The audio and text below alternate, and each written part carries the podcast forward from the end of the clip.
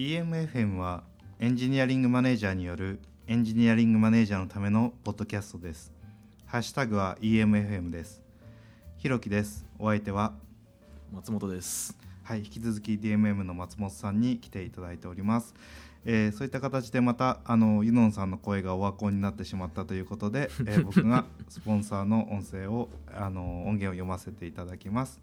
はい、今回はフリー株式会社様がスポンサーとなっていただいております。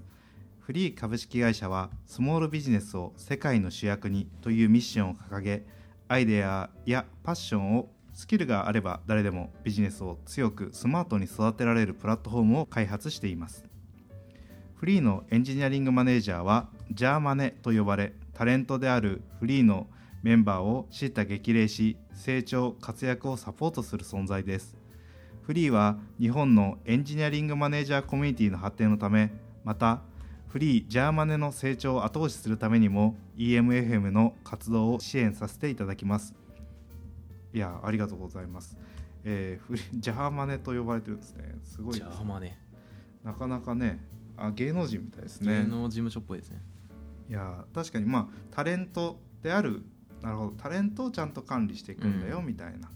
ことなんですねはい。あの再びまた DMM の松本さんに来ていただいております。よろしくお願いします。お願いします。はい。さてこ今回はまたどんな話をしていきましょうかね。そうですね。なんかあそう一つ伝えておきたかったことがあるなと思ってて、あの前グノシーにいる時にブログであの CTO と VPOE と VPOP みたいな話を、うん。まあブログで書いたんですよね。で VPOE とかで検索するとありがたいことにあの Google で一番上に僕のブログが出るようになったんですけどあのブログが結構誤解を生んでしまった面があるなっていう話をちょっとしたかったんですよね。なるほど。なるほど。僕もその点についてはあの一瞬思ったことがありました、うん。そういえば。なんか、うん、あの まあというのはあのこれなんか一応その時のグノシーの体制ではそれを分けて作ったんですよね組織を、まあ要はプロダクト担当の執行役員がいてでマネジメント担当がいて技術担当がいてっていう。でただまあ分けたはいいんですけど別にこれ分けることがベストプラクティスなんじゃないんだよと。いう話は書いているつもりではあるんですけど、うん。なんかどうもこうこの、まあ、201617年以降だからみんなこう俺は VPO になるんだ俺は CTO になるんだみたいなはいはい、こう謎のこうなんかすごいこう距離距離の遠いベクトルになってしまったみたいな印象があってでも僕はそうじゃないんだよとは思っているんですよ。なるほど個人的にはそのもし自分のそのスキルが足りるのであれば基本的にはこうできる限り広いものを解決していく方がより最適解が作りやすいんでだからあのこう CTO、VPOE、VPOP ってなんかラベルを振ってはみたけどもそういうラベルを振った職務として理解はしつつそれを一人でやる方が最終的にはベストな回だと思ってるよと。だからそれが今この瞬間できないのであれば、うん。まあ、これをなんかじゃあ VPOE というかマネジメント担当だけ分離するとかっていうのもあるのかもしれないと。でも理想形は全部やれるようになった方がいいよねと。のがなんかこ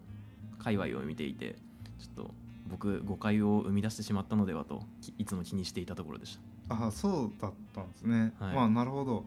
なんかあのーこの流れなのかもっと別のところで実際にその VPOE って言い始めてるケースっていうのを出てきた後だったのかなぐらいの認識をしてたんであのまあさらに加速したって感じなんですかね感覚的には、えっとどこだっけな。サウンドクラウドかどっかでしたっけ？なんか VPOE をうん。あの立てることにしましたというブログが出て、うん。まあ、それがなんかちょうど、まあ、僕が前職で、まあ、ちょっと上場後ごたごたごたついていた瞬間の、まあ、組織の立て直しのところで、まあ、結構、まあ、そのブログを参考にしながら組織作りをしていたところがあったんですけどただなんかこうラベルってすごい強い力を持ってるんですよね。うん。一回ラベル分けをしてしまうと世界はきれいに分かれたように見えてしまうと。うん。でもなんか実はそのラベルを壊した先にもうちょっと良い回もあるのかもしれないと思っていてうん。なんかこう一回こうやってあのラベルを貼ってしまうと結構その先の最適解が生み出されづらくなってるかなと思ったのが最近この話をしいろんな人としていろんな相談に乗っていて思うところだったんですよね。なるほどうんでも僕は、まあ、この分けるのもあのやったらいいんじゃないかなっていうのも半分ぐらいあってで分けないのもやったらいいんじゃないかなっていうのも半分ぐらいあって、あのっていうのはえーっと実際に、えー例えばプロダクトを作りましょうって言った時に今プロダクトオーナーとかプロダクトマネージャーっていう仕事に関しても、結構コンセプチュアルな戦略領域とかビジョンの領域ぐらいからその実際の要件定義に至ったり至るまで結構幅広いじゃないですか。で、えーエンジニアリングマネージャーもうんそのエンジニアリのエンジニアのあワンオンワンをする、まあ、マネージメントと言いつつ、まあ、そのグルーミング、うん。悪い言い方をしたらグルーミング的なことをしてる人からその実際プロジェクトの QCD を担当して、うん。えーそれの執行責任をを持っているというかせアカウンタビリティを持っている人だったりしますと。でそのえーそれぞれについてその違う領域とか別の人がやっちゃうことはあってもいいんですけど、僕はもうちょっと細かくその個別の責務というか段階が存在することっていうのを意識した上で、うん。あのー誰は何をやってるんだっけ？うん。でそれを自分たちの会社では何と呼んでるんだっけ、っうん。ていうふうに、えー整理していくっていうことをした方がよくて、まあ、タイトルとそのお必要な職務というか、まあ、責務というかはちゃんと個別に分けて話せてる分にはどっちでもいいんじゃないと逆にそれが曖昧で CTO って名前なんだからここまでやりましょうとかあ VPOE って名前なんだからここまでやりましょうっていうのが世の中的にガインされてるからそこを曖昧なままやっても大丈夫方が辛いかなと思ってて。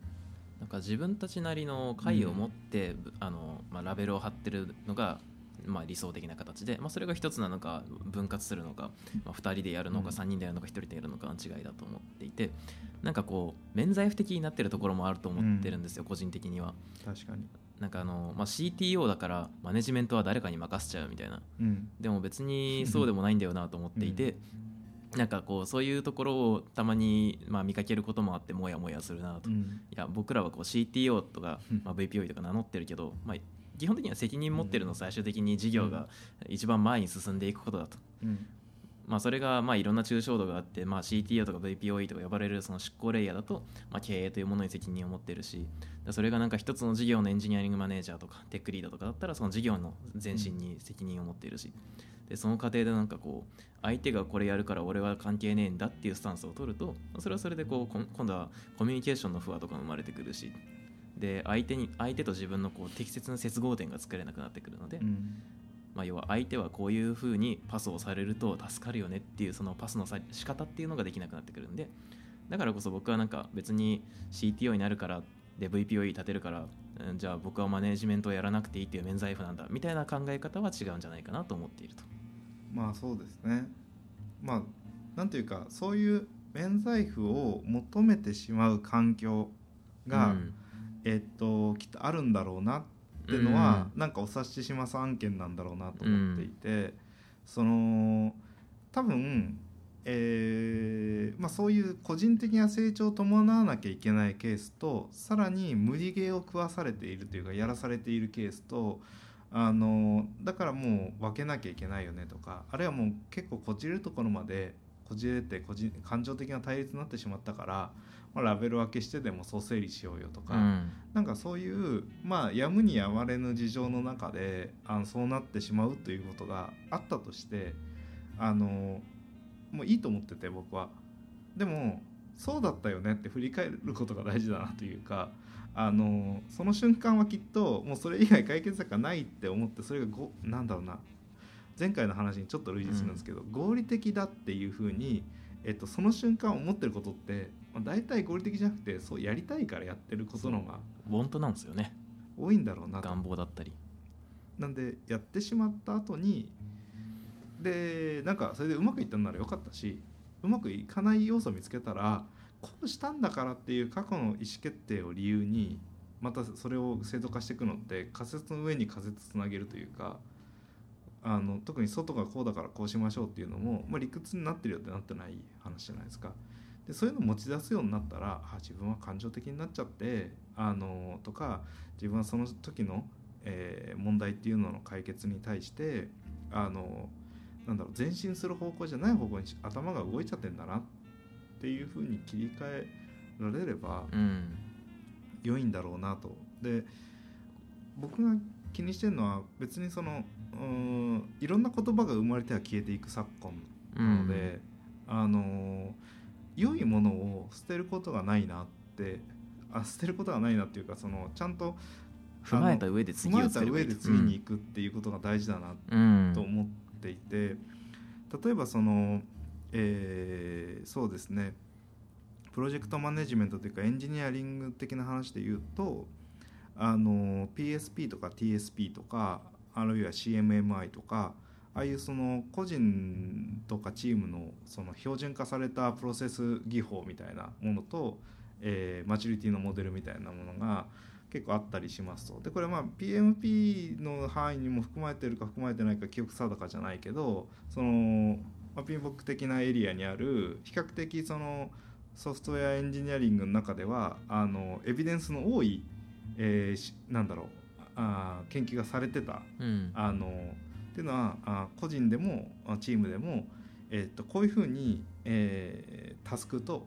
そこの成果っていうのを記録管理してそれの、えー誤差を見つけてえー誤差を減らすようにあエンジ,、まあ、エンジニアリングしていきましょうっていうあのスクラムとかでよくやるような測って測った後にえーっとその標準し標準的なタスクに対してのタスク量からかかる時間を推定するみたいなよくある実験的なというか経験主義的な手法で結構前からあるものなんですけどこれをなんかあのー結構前からあるんで比較的そのなんだろうアジャイルとかいう前からありますと。でなんでこれやっても別にいいじゃないっていう気がしていて半分ぐらいそこに書いてあることって今でも通用すること多いしあのそれそこからピックした言葉をなんだっていうふうにスクラムをこうプロットし直すとあスクラムってこれなんだよ言いたいことって TSP で言うとこれなんだよねとかっていうのがで TSP のここはちょっと重すぎるからカットして、えーとかってやっていけば自分の今あったプロジェクトマネジメントの手法は何を取捨選択化しているかって分かるはずで、でそれがまあで今どういう段階にいるか分かるからそれに対してあのーなんだろうな。えーこうアンチなんだろう。そのこう過去の技法は全部ダメで今の技法が新しいってやっちゃうと何の巨人の肩に乗れないというか、うん。あの巨人の肩から飛び降りて新しいなんかよくわかんない小人の肩の上に乗って偉そうにするっていうのは 非常に危険なこ行為だなと思って小人が潰れますね。そう。で小人が新しい言葉として潰れていって、うん。でそれは各種いろんな言葉に起きることなんだろうなっていうのはあの僕はまあ懸念しているというか、うん、VPOE あるいはエンジニアリングマネージャーもそういうことにきっとなる。うん、であの多分バイネームであのこれ,、まあ、これ僕、まあ、EMFM やってるから伝えたいポイントでもあるんですけどあのぼ僕がメンバーの時におそらくエンジニアリングマネージャームーブメントがあってちょっとムカつくなと思ってる自分のマネージャーとかがそこに あの遊びに行ってとかあのそこの中でなんか心的安全性がとか言って話をしてたらちょっとけまらしいというかあうざいなってその界隈全体を思うと思うんですよ。でそういうふうにしてあの感じること自体はまあ仕方ないとは思うんだけどそのなんだろうそこでじゃあ、えっと間に立ってくれる人間自体がいなくなっちゃったら自分が全部引き受けることに当然なるわけで、それはきっとしんどい話話なはずで世の中の発展にも寄与しないなと思ってますと。で、まあ、技術がっていうのとか問題解決力がっていうのも、まあ、半々そういうところがあって僕らはもう実際に動くものを作るところの、まあ、まさにプログラミング現場のところまでの技術をイメージしながらとかやりながら触りながらは、えーマネジメントしていきたいとは思ってるけどどんどんこうマネジメントっていう特殊スキルに対して時間を費やしてたらやっぱり現場感から離れた話っていうのもどんどん増えてきちゃうじゃないですか。でそうすると今度は他の業界に起きたことのようにマネジメントは現場分かってなくても、うん。マネ問題解決力が大事なんだよ。っていう言葉でも成立しちゃうといううか、ん、そしたらいやコード書けないのにそんなことしてもしゃあないやん。いやコード書かないと今何が起きてるか分かんないでしょ、うん。みたいなことにきっとなっていくし。でそれはあのなんだろうな。あのこう、まあ、現場も大事だし課題解決力も大事だっていう話なんだけど、あのそこのなんだろうなあのこのムーブメント自体はあのよりナレッジがシェアされて、うん。ベースが上がる話だと思っていて、世の中は螺旋的にちょっと良くなっていくように動いていけばいいなと思っていて、このあムーブメントの中で何かこうポジティブな動きが、うん。まあ、きみんなの給与が上がるとかっていうのが一番分かりやすいかもしれないけどなんかそういうことが起きていってくれればそれはそれでいいんだろうなと思ってるんですけどね。ナレッジになっていくのはとても大事ですよねなんかあのファクトとナレッジとコンセプトとモデリングみたいな感じのこう考え方でよく自分の手元の仕事について考えるんですけど、まあ、ファクトっていうのはまあ今僕らが何を悩んでいて何が今状況としてリソースで存在していて、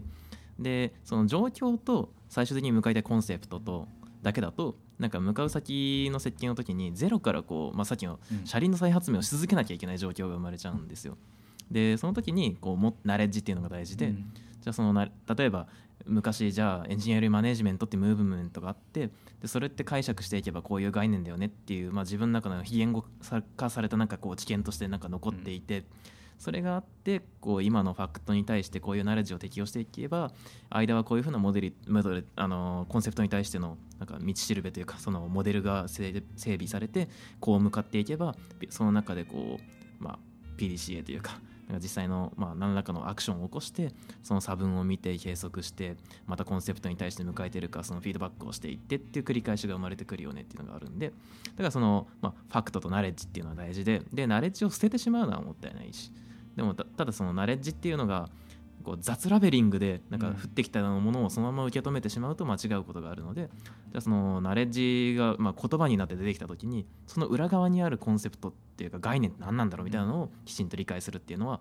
大事だよなっていうのはこれはまあエンジニアリングマネジメントとかだけじゃなくてうん。これはあのブロックチェーンやってた時もすごい思ったんですようんうんね。うんみんなブロックチェーンっていうものをなんかこうあの万能の何かだと思ってうん。こう解としてパワーポイントに盛り込んでくるわけですよ。これはあのブロックチェーンじゃなくてこれが例えばエンジニアリングマネジメントとかブロックチェーンとか AI とか、うん。まあ、今だと量子コンピューティングかもしれないですね。うん。まあ、いろんなところにそのいろそういう言葉が転がってるんでそのコンセプトをきちんと裏側に何がこう用意されていってそういう言葉として表現されているのかをないをもう解釈して初めてナレッジだと思っていて。でそれを今のファクトに対して適用してあのモデル化していってコンセプトにたどり着くみたいなところがちゃんと進められると、まあ、よりこう足腰強いなんだろうな自分の知見になってくるんじゃないのかなと思うんですよね。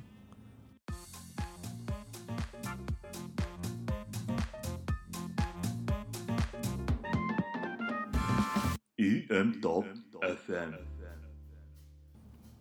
そうですねなんかそのあたりで最近こうなんだろうな気になってるという概念というかこう押していきたい押していきたい。もうちょっと自分の中で整理を進めたいと思っているなんかフレーズとかってあったりします？あーなんか今よく社内で話すのがあのミクロからマクロまでって話をよくするんですよ。おおはようからお休みまで。そうおはようからお休みまでみたいな話なんですけど今そのファクトとナレッジとコンセプトとモデリングって言ったのは、うんうん。結構そのフレームワークと近いんですけどあの僕らの授業って、まあ、なんか財務指標最終的には財務指標を見るわけですよ。うん。あのこの授業が良かったか悪かったかって話をするときに、それは僕らの BS に溜まってるものがきちんと利益に変わってるよねっていう、うん。もしくは利益に変わってなくてもファイナンス的な戦略ではこういうふうになってるよねってう。ん。でここまでは結構もう知見ってすごい溜まっていて、うん。これ投資会社の人と話したりとかすればいろんなものが出てくるしいろんなフレームワークがあるんだけど実はなんかこう僕らのこう今の現代のまあ技術を使ってできる。いや技術じゃないな。なんか技術のその次今データを使って経営するっていう時代になってきてからうん。変わったところっていうのがこのミクロからその財務指標までつながるモデル化だよねって話をしていて。でそのミクロって何かっていうと最終的に僕ら例えば、まあ、DMM で何らかのサービスを提供しますと。例えばメニューズって、まああのまあ、レシピアプリがあるんですけどそれを提供しますと。ですると一番この事業のミクロって何かっていうとそのユーザーなんですよね。うんでユーザーの行動があって。でこのユーザーの行動が財務諸表しかもそのプレディクションに使えるみたいな。うん。っていうこの間のモデリングっていうモデルを意識していくことが現代の経営だよねって話をしていて、うん。じゃあこのざ最終的に一番最後マクロのところでつながってくる財務指標のこの目標はどういう根拠でまず作られるのか。まあ、これは今の数字をこういうふうに分解していけば KPI ツリーがこう出来上がってきて、まあ、若干ブラックボックスのところに仮説を置きつつも、まあ、この数字をこれだけ伸ばせばここにこういう影響が出るよねっていうモデルが出来上がるわけですよね。うんでそのモデルに対してじゃあ僕らはあの今のしあの施策としてとあの例えばマーケティングコストとか僕らの操作できる変数のよあの今後予算値を入れていけば、まあ、少なくとも事業の予算が見えてくると。でさらにそこからこの KPI3 分解してた時のこの部分とこの部分の改善を今期注力してやっていけば目標値が生まれてくると。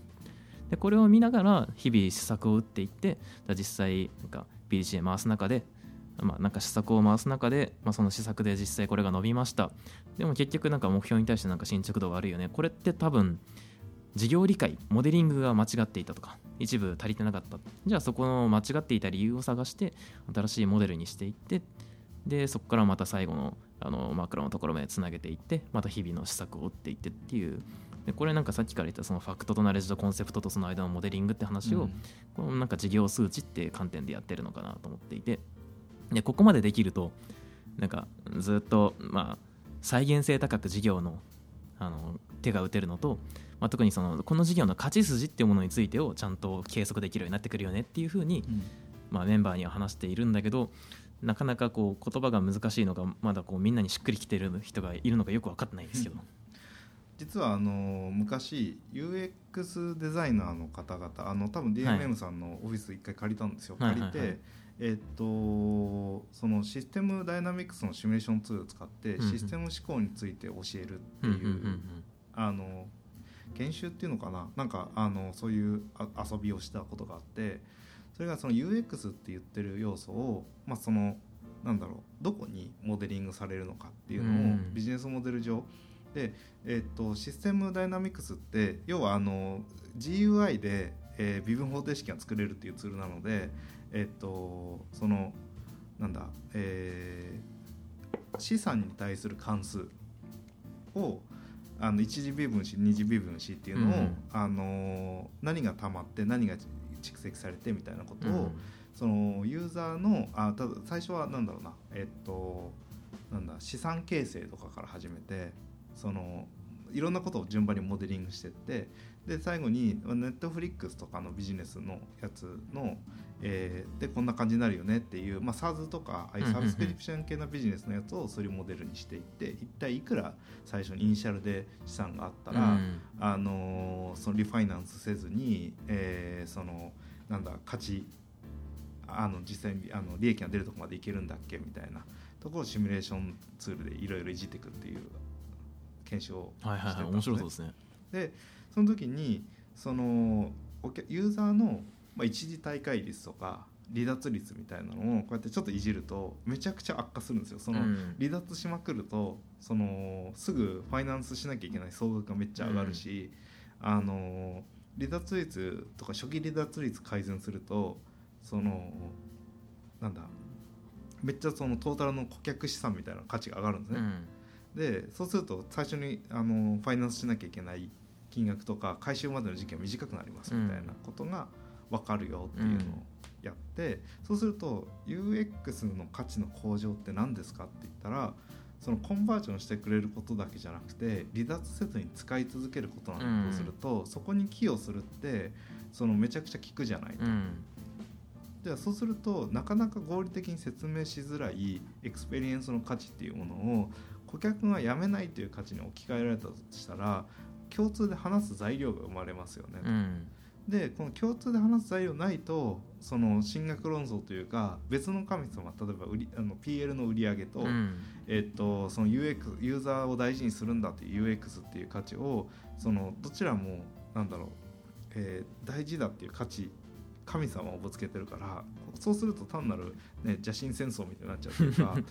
だこれはあんまり良くないよねみたいな話に締めていくっていう研修をしたんですよ。でこれ結構その、まあ、面白かったっていう声もらってて少なくともその難しいモデリングまでとかもうちょっとその多分エージェントモデルにしなきゃいけないとか、うん。その、えっと競合とのあの立ち振る舞い方をシミュレーションしなきゃいけなくなってくるから、そうすると結構そのよより戦略的なところに行くと思うんですけどビジネスモデル理解みたいなところで言うとあのしああいうシステムダイナミクスのツールとか結構使えるんじゃないかなっていうのはそうですね。結構算数なんですよね。分解していって実際授業を見るのって、まあ、算数とまあ言って単純な積分ぐらいだと思っていて、まあなんかリテンションのユーザーがまあ定着する率を見ていってそれを積分していけば、うん。なんか毎日100人ユーザー取るんだったら1年後の DA がこんぐらいだよねっていうのと、まあ、その調子で続けていったらサチるのは大体このラインだよねっていうのが見えてくるみたいななんかそこら辺は結構算数で分解できてきて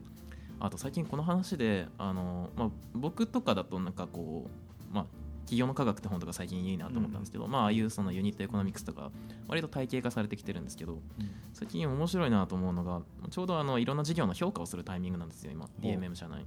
で、まあ、会長の横でずっとこう一緒に事業のツッコミをしてるんですけど会長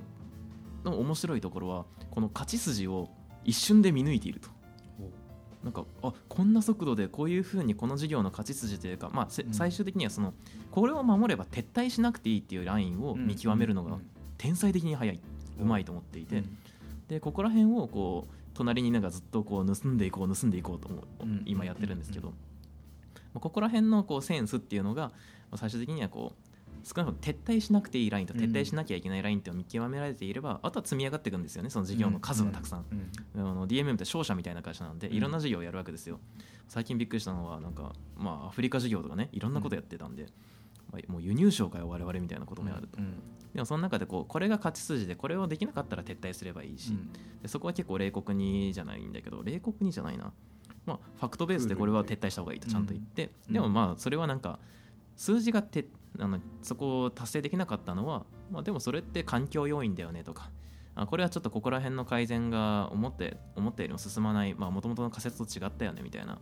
あ、その撤退原因も切り分けられるんでだからその事業担当に対しては、まあ、ちゃんと会話ができるようになるはずだと思っていて。うん。なんかその辺をこうひたすら見極めて事業を積み上げてきたのがこの会社で、まあ、こののナレッジをもう少しあ体系化していってあの計測できるようにしていってでみんなのこうマニュアルとして用意できるようになってくるとあまだあとなんか数倍事業を作れていくんじゃないかなとは思った。なるほど、はい。なんかこう VR 空間上に亀山さんを再現するみたいな。そう。あり あると思うんですよそういうことも。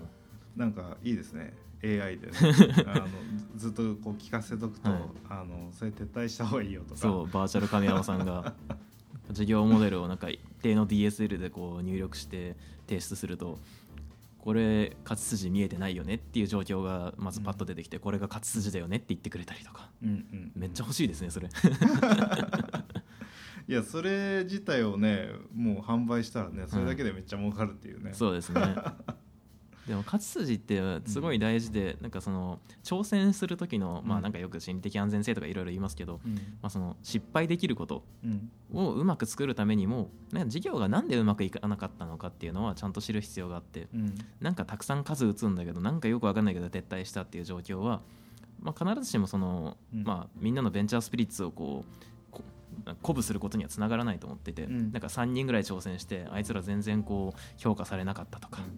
まあ、失敗だけしてなんかもうかなんか社長とかもなんかもう嫌がってるみたいな状況が,、生まれてしまうんでそうじゃなくてこう我々はべあのよくまあ新規事業いろいろ立ち上げたいって言うんだったら、じゃあその新規事業をやらせていいんだけどその時の勝ち筋っていうものと撤退ラインとかその踏み込むラインとかっていうのはどこなのかをきちんとこう分析していってなんで今この事業をやるんだなんで我々がこれやるんだでその時の勝ち筋はこれでそのか勝ち筋にたどり着ける可能性とそれまでのコストはこれぐらいでだったら一旦これぐらいのコストを張って、まあ、IRR 最終的にはこれぐらいになりそうだから頑張らせてみようよみたいなうんうん。ところがあってで進んでみてあダメだったね。でもこれは環境要因だ。これはなんか仮説の間違いだ。うん。でこれは努力不足だ。うん。それぞれ分解して見ていけば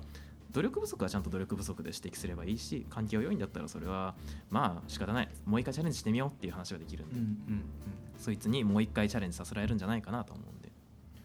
そうですね。なんかそういう仮説検証の、えー細かいあれだとそういうモンテカルロシミュレーションとかありますよね、うん。その、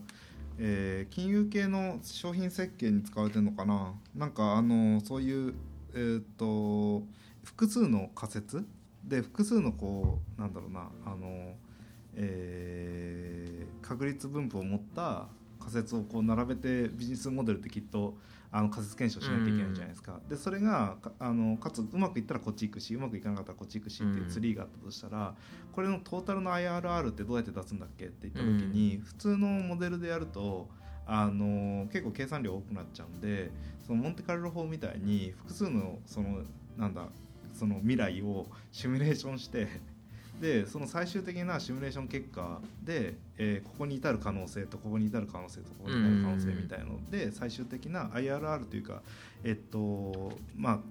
ああの期待値をあの途中で撤退してる場合の期待値って普通の NPV とか DCF 的なモデルだと出ないじゃないですか。うんなんだけどその普通に期待値モデルでややっちゃうと結構本当に不動産業みたいなことしかできなくなっちゃうから、あのそうじゃなくて普通のビジネスをこうとかそういうボラの大きいビジネスで、うん。かつ仮説が複雑に絡むかもしれないやつをやろうとしたら、なんかそういうツールがあるらしくてでそれは金融系で使われてるのが僕一回使ったことはないんだけどもそういうツールがあるらしいっていうのを見てあなるほどこれなんかいろいろ使えそうだなと思ってでもこれ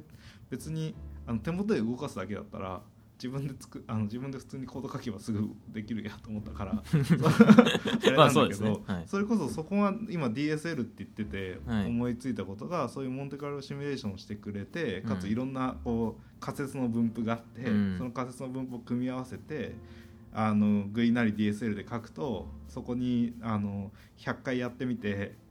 たシミュレーション結果があって100回やった蓋然性高いから行ってみたらいいんじゃない？みたいな。で次ネクストステップで検証された仮説。この数字だった時に一体このかか確率ってどう変化したんだっけ？って言って期待値が1下回っちゃったよ。って言ったらやっぱりその考えなきゃねっていう、うん。だってコストまで含めて1下回っちゃうと結構だから、その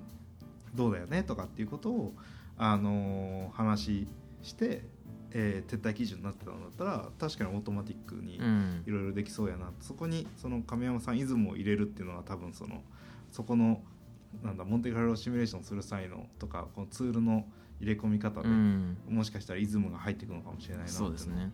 聞いてて思いましたね。あとその勝ち筋っていうのをちゃんとなんか認識させる過程でその人が成長するっていうのは結構あってえ要は気づいてなかった事業モデルにちゃんとこう気づけるようになるってだからこれって実はあ作業員1人当たりの生産性が結構重要になってくると。じゃあこれをここまでできなかったら撤退しなきゃいけないから今はここを注力してややれば赤は掘ってても今だったら続けていいよねみたいな。まあなんかそういうところの勝ち筋の作り方分析の仕方って意外とこうちょっと言語化が難しいんですけど、うん。なんとなくその思考様式としてはなんかみんな習得可能なもんなんだと思っていて、うん。この思考様式を学ばせるっていう実地検証実地の学習の場としては、まあ、自分の授業の勝ち筋理解、まあ、を一緒にやってあげるっていうのが、うん。まあとても良い場なんじゃないかなと思っていて。そうですね。なんかあのそれ結構僕がこうなんじゃないかなと思っているプロダクトマネージャーとかオーナー育成系のやつで、うん。えー似たようなことをやるのはあのー写経ですね。ああその写経。ビジネスモデル写経と UI フロー写経っていうのを大体やるとあのいいっていうのがあってな何個かのもうすでにあの出来上がったビジネスモデルを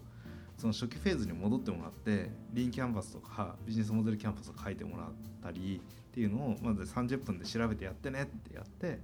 でそこについてフィードバックしてまた別のこの事業とこの事業を取ってくれ何個か調べてやってっていうのをたくさんやるとうん。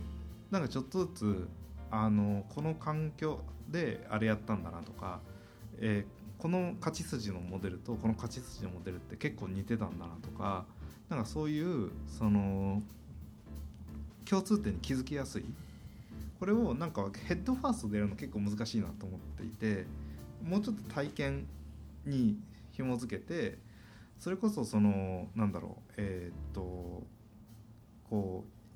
うヤフオクからメルカリが生まれますみたいな瞬間じゃあどんな風にえーっとな仮説を持って、うん。えーあのヤフオクっていうものがあったのにとか、うん。フリルっていうものはなぜ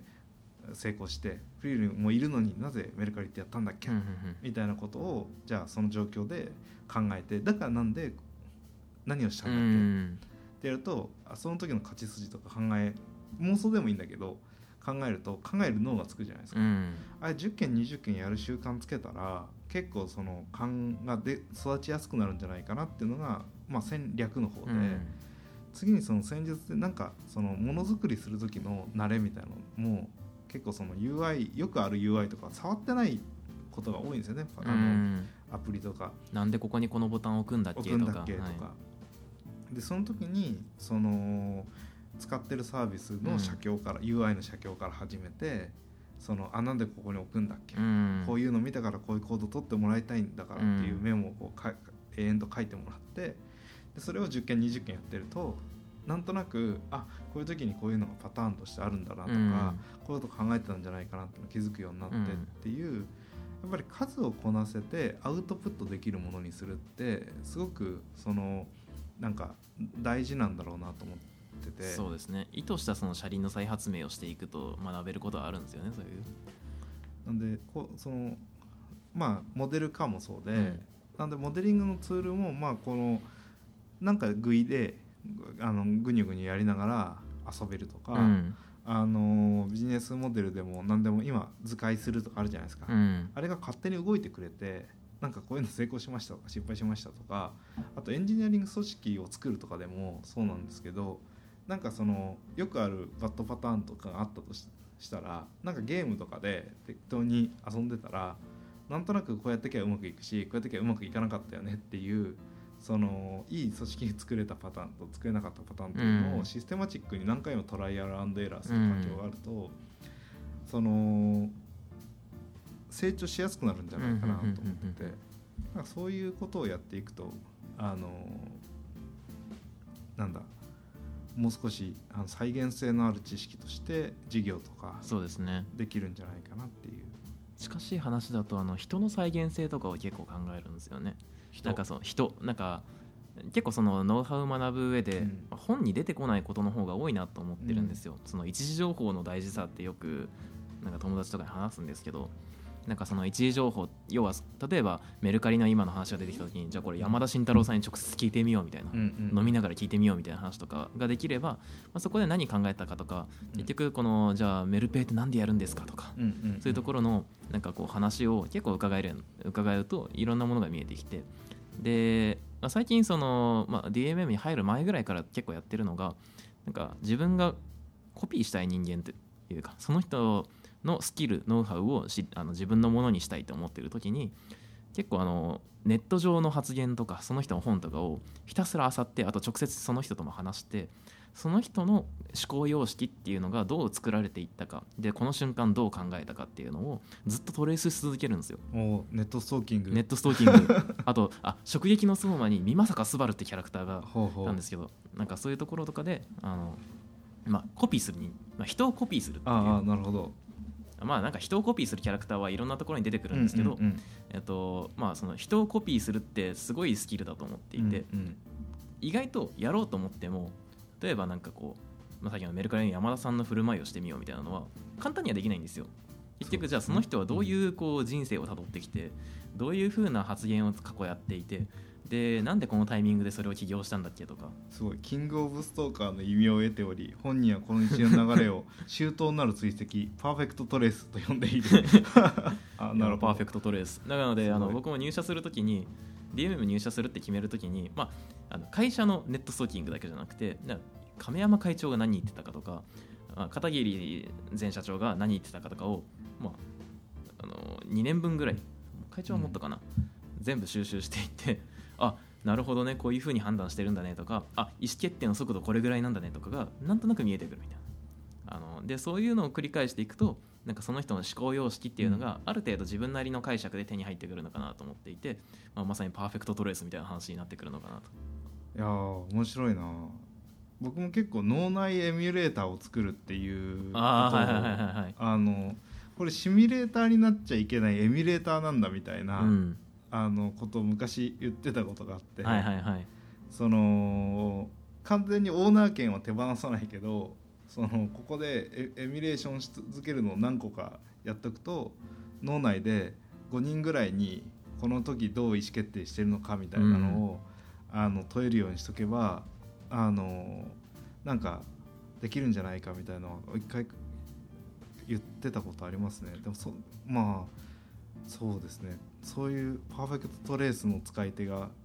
だか脳内会議とかをこう、まあなんか何かに悩んだ瞬間にあの人ならどう考えるだろうの材料がいくつかあるとなんか例えばあのじゃあグノシーの福島さんがこの時こあこういう問題だらどう彼は発言するかなとか、うん。これ会長はどう発言するかなとかをこうそれぞれこう材料として持つとじゃあ俺はこうしようっていうのがこう判断の材料としてはいろいろ出てくるんでまあなんかその中でこう自分なりのオリジナリティみたいなのが作られてくるのかなと。なるほどこれってそのいいくつぐらいの時から意識されてるんですか？なんか多分グノシー入ったあたりからなんじゃないかなと思ってて。あこれはあの、まあ、あの木村真二さん。あの、まあ、彼が、まあ、抜群に頭が切れるというか、うん、なんか頭狂ってんじゃないかぐらいにこう思考が早いんですよね、うんうんうん。はい、すごい尊敬していて。で彼のその思考様式を真似ないとこのし社内でよりなんか彼のなんか彼を支えていってかそれをなんかうまく前に進めるそ開発組織にならんなとは思っていて。でするとじゃあどう考えるかっていうのを、まあ、自分なりにトレースしなきゃいけないなと。この時にまあどう判断するかっていうその彼の思考様式を自分の中にエミュレートしていくと。うん。でこれをなんかこうやり始めてから結構自分がこう進まなきゃいけない方向性が出てきたら都度その人の思考をトレースするようにしていくっていう風なちょっと癖が出てきてでえっ、とまあ昨年ぐらいから結構それをもっと強くやるようにな意識してやるようになってきたっていう。なるほど。いやすごいな。これあれですね。あのそんなこと言われてもって聞いてる人はね、思うかもしれないけど そそのそこでそのなんだろう。大事なのは何なんですかね？想像力なんですかね？だって結局集めて話聞いててもとかめっちゃファンの人っているわけじゃないですか、うん。その何かのファンの人っていうか。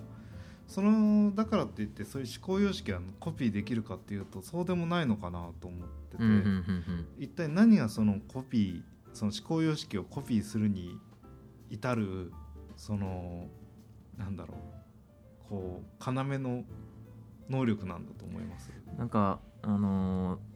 一時的なそのなんだろう A に対して B と答えたっていう情報よりは、A と A という時にこう B と答えたその裏にあるメタなこう思考様式がなんか人間ってなんとなくその、まあ、うん。イデア論じゃないですけど、なんかこううん自分の上にこう何らかのイデアみたいなものがあって、うん。うんそれと現状のファクトをこう組み合わせて何らかのアウトプットをしているって考えると、うん。この上のモヤモヤが何かがあるとうん。この自分の上にある何かうん。何らかのモヤモヤを、まあ、その人の上にあるモヤモヤしたそのメタなものを、まあ、いろんなこう、まあ、回答を見る見る中であこの時はこう答えてるしこうこの時はこう答えてるしでたまに断片的にこういう本読んだんだよねこの時みたいなことを言ってたりとか。あの僕はそのその時結構あの木村さんがこうどういう本読んでたかを見てたんですよ。うんうん。でそれをその読んだ結果と実際になんか行動として出てきたものと、まあ、合わせていくとあなんとなくこんな風に考えてらっしゃったんだなっていうのをこう自分の中に咀嚼していくと。でこれを繰り返していくとなんとなくこうその人のメタが自分の中にこう構築されていてエミュレートできるようになるみたいな、うんうんうんなるほど。なんかあれですね。そのディープラーニングっぽい話ですね。ですです。なんかあのファあのファンクショナルなものではなくてどっちかというと、うん。あのなんかニューラルネットなんですよね。うんうんうん。まあ、複雑なニューラルネットが存在していて、うん。まあ、そこの学習を自分の中でもしていくみたいな。で、うん。エミュレーターなんかファジーなエミュレーターができてくるっていう。なるほどなるほど。すごいな。なるほどねそれはすごい話ですね。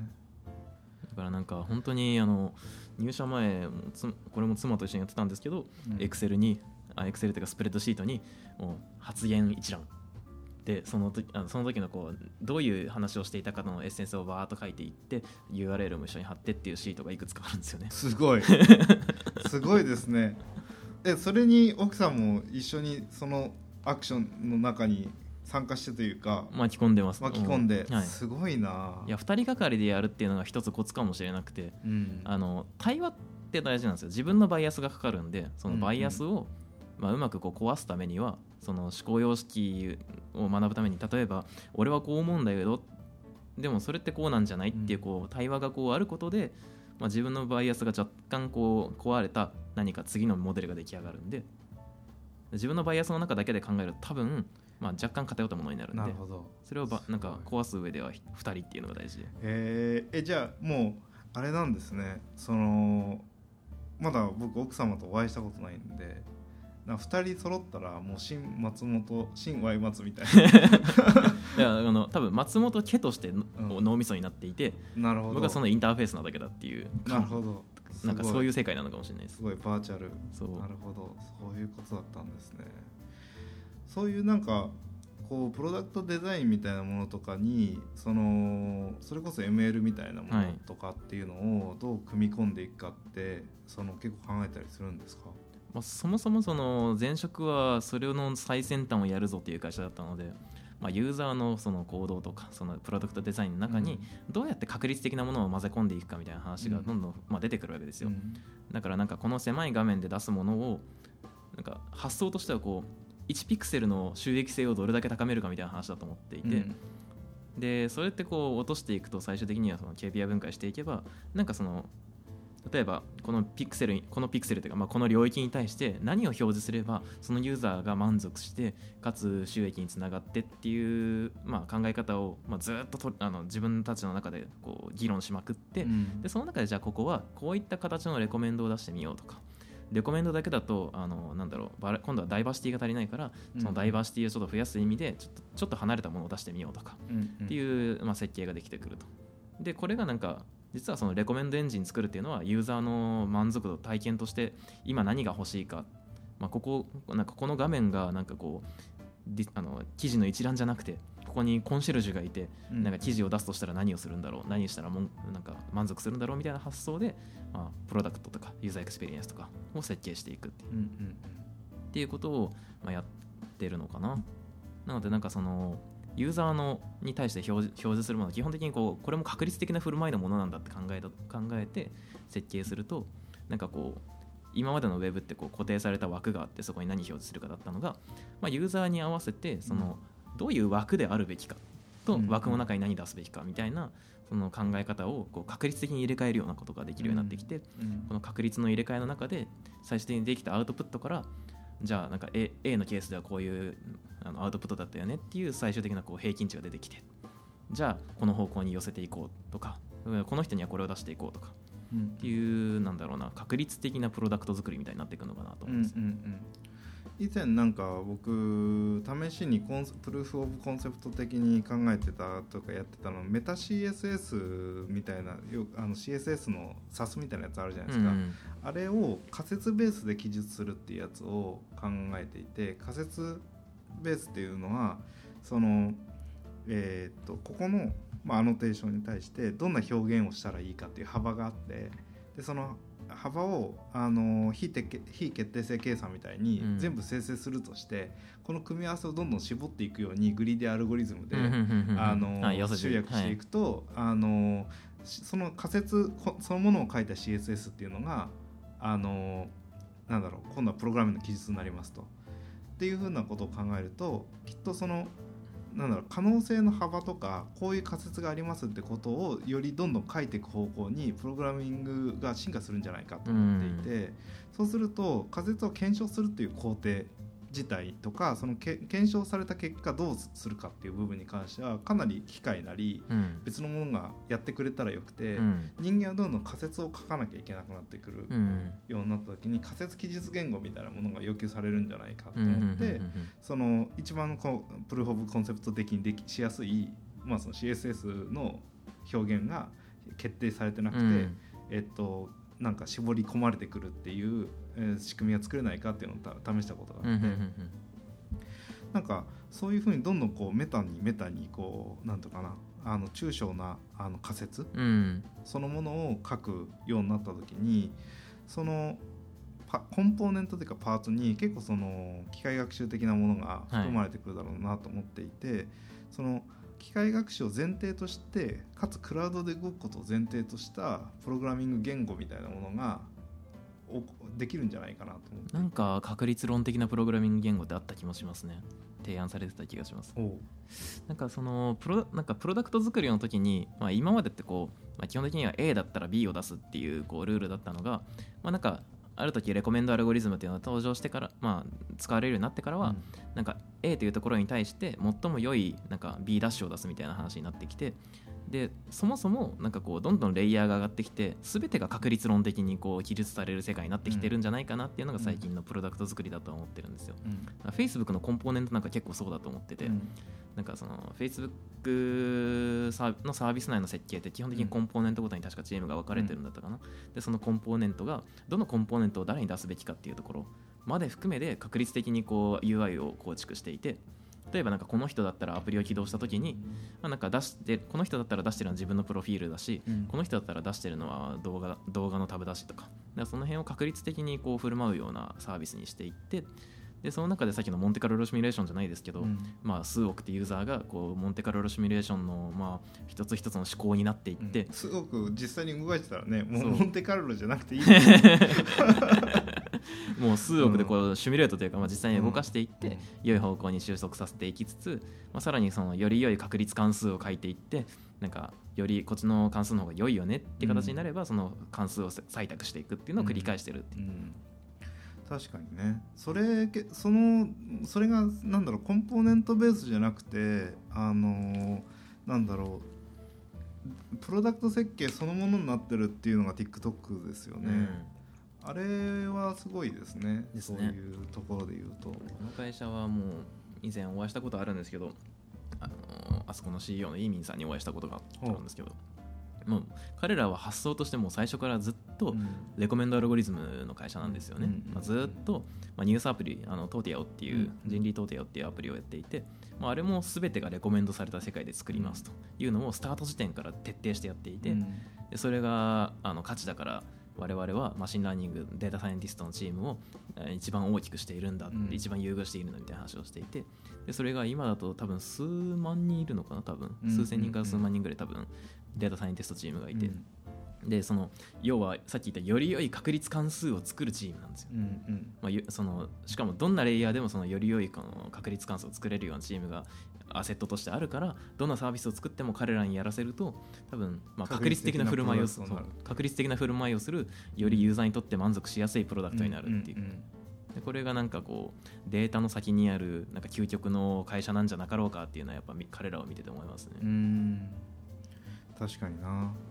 実際その僕がそのミクシーでフィードみたいなものを作ってた時フィードみたいなものを作ってると、次のフィードに並べ替えるためのアルゴリズムっていうものをいかに柔軟に作るかみたいなことを問われていくなと思ってて、うん。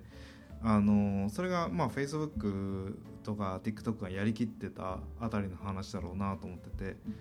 このあたりのものをその自然に書けるようになっていくんじゃないかなというか、うん。その今はねその作ってやろうと思わないと作れないけど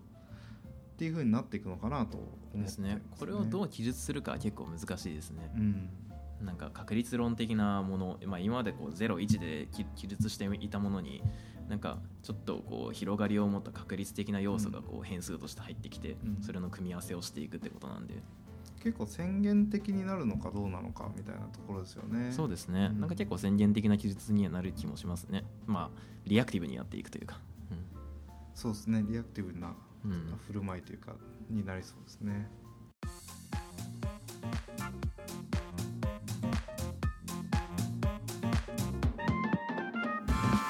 EM.FM はいそろそろじ時間になってきてしまいましたがあのどうですか？2回通して。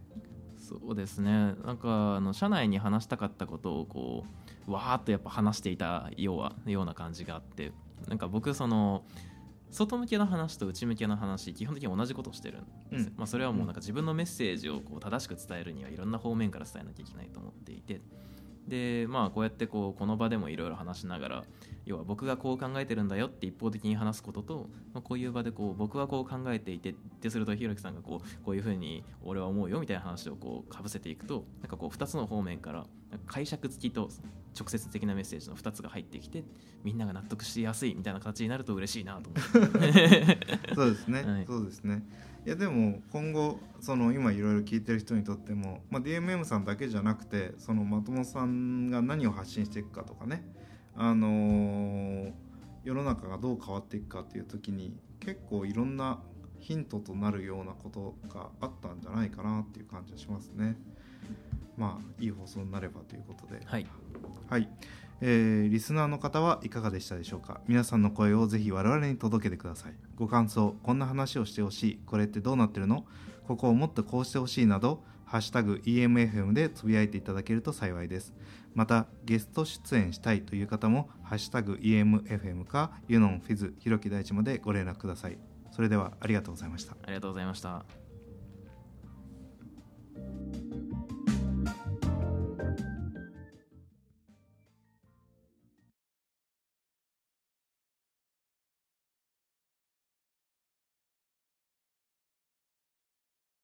EM.FM」はパーソナルスポンサーとして公式応援団を募集しています。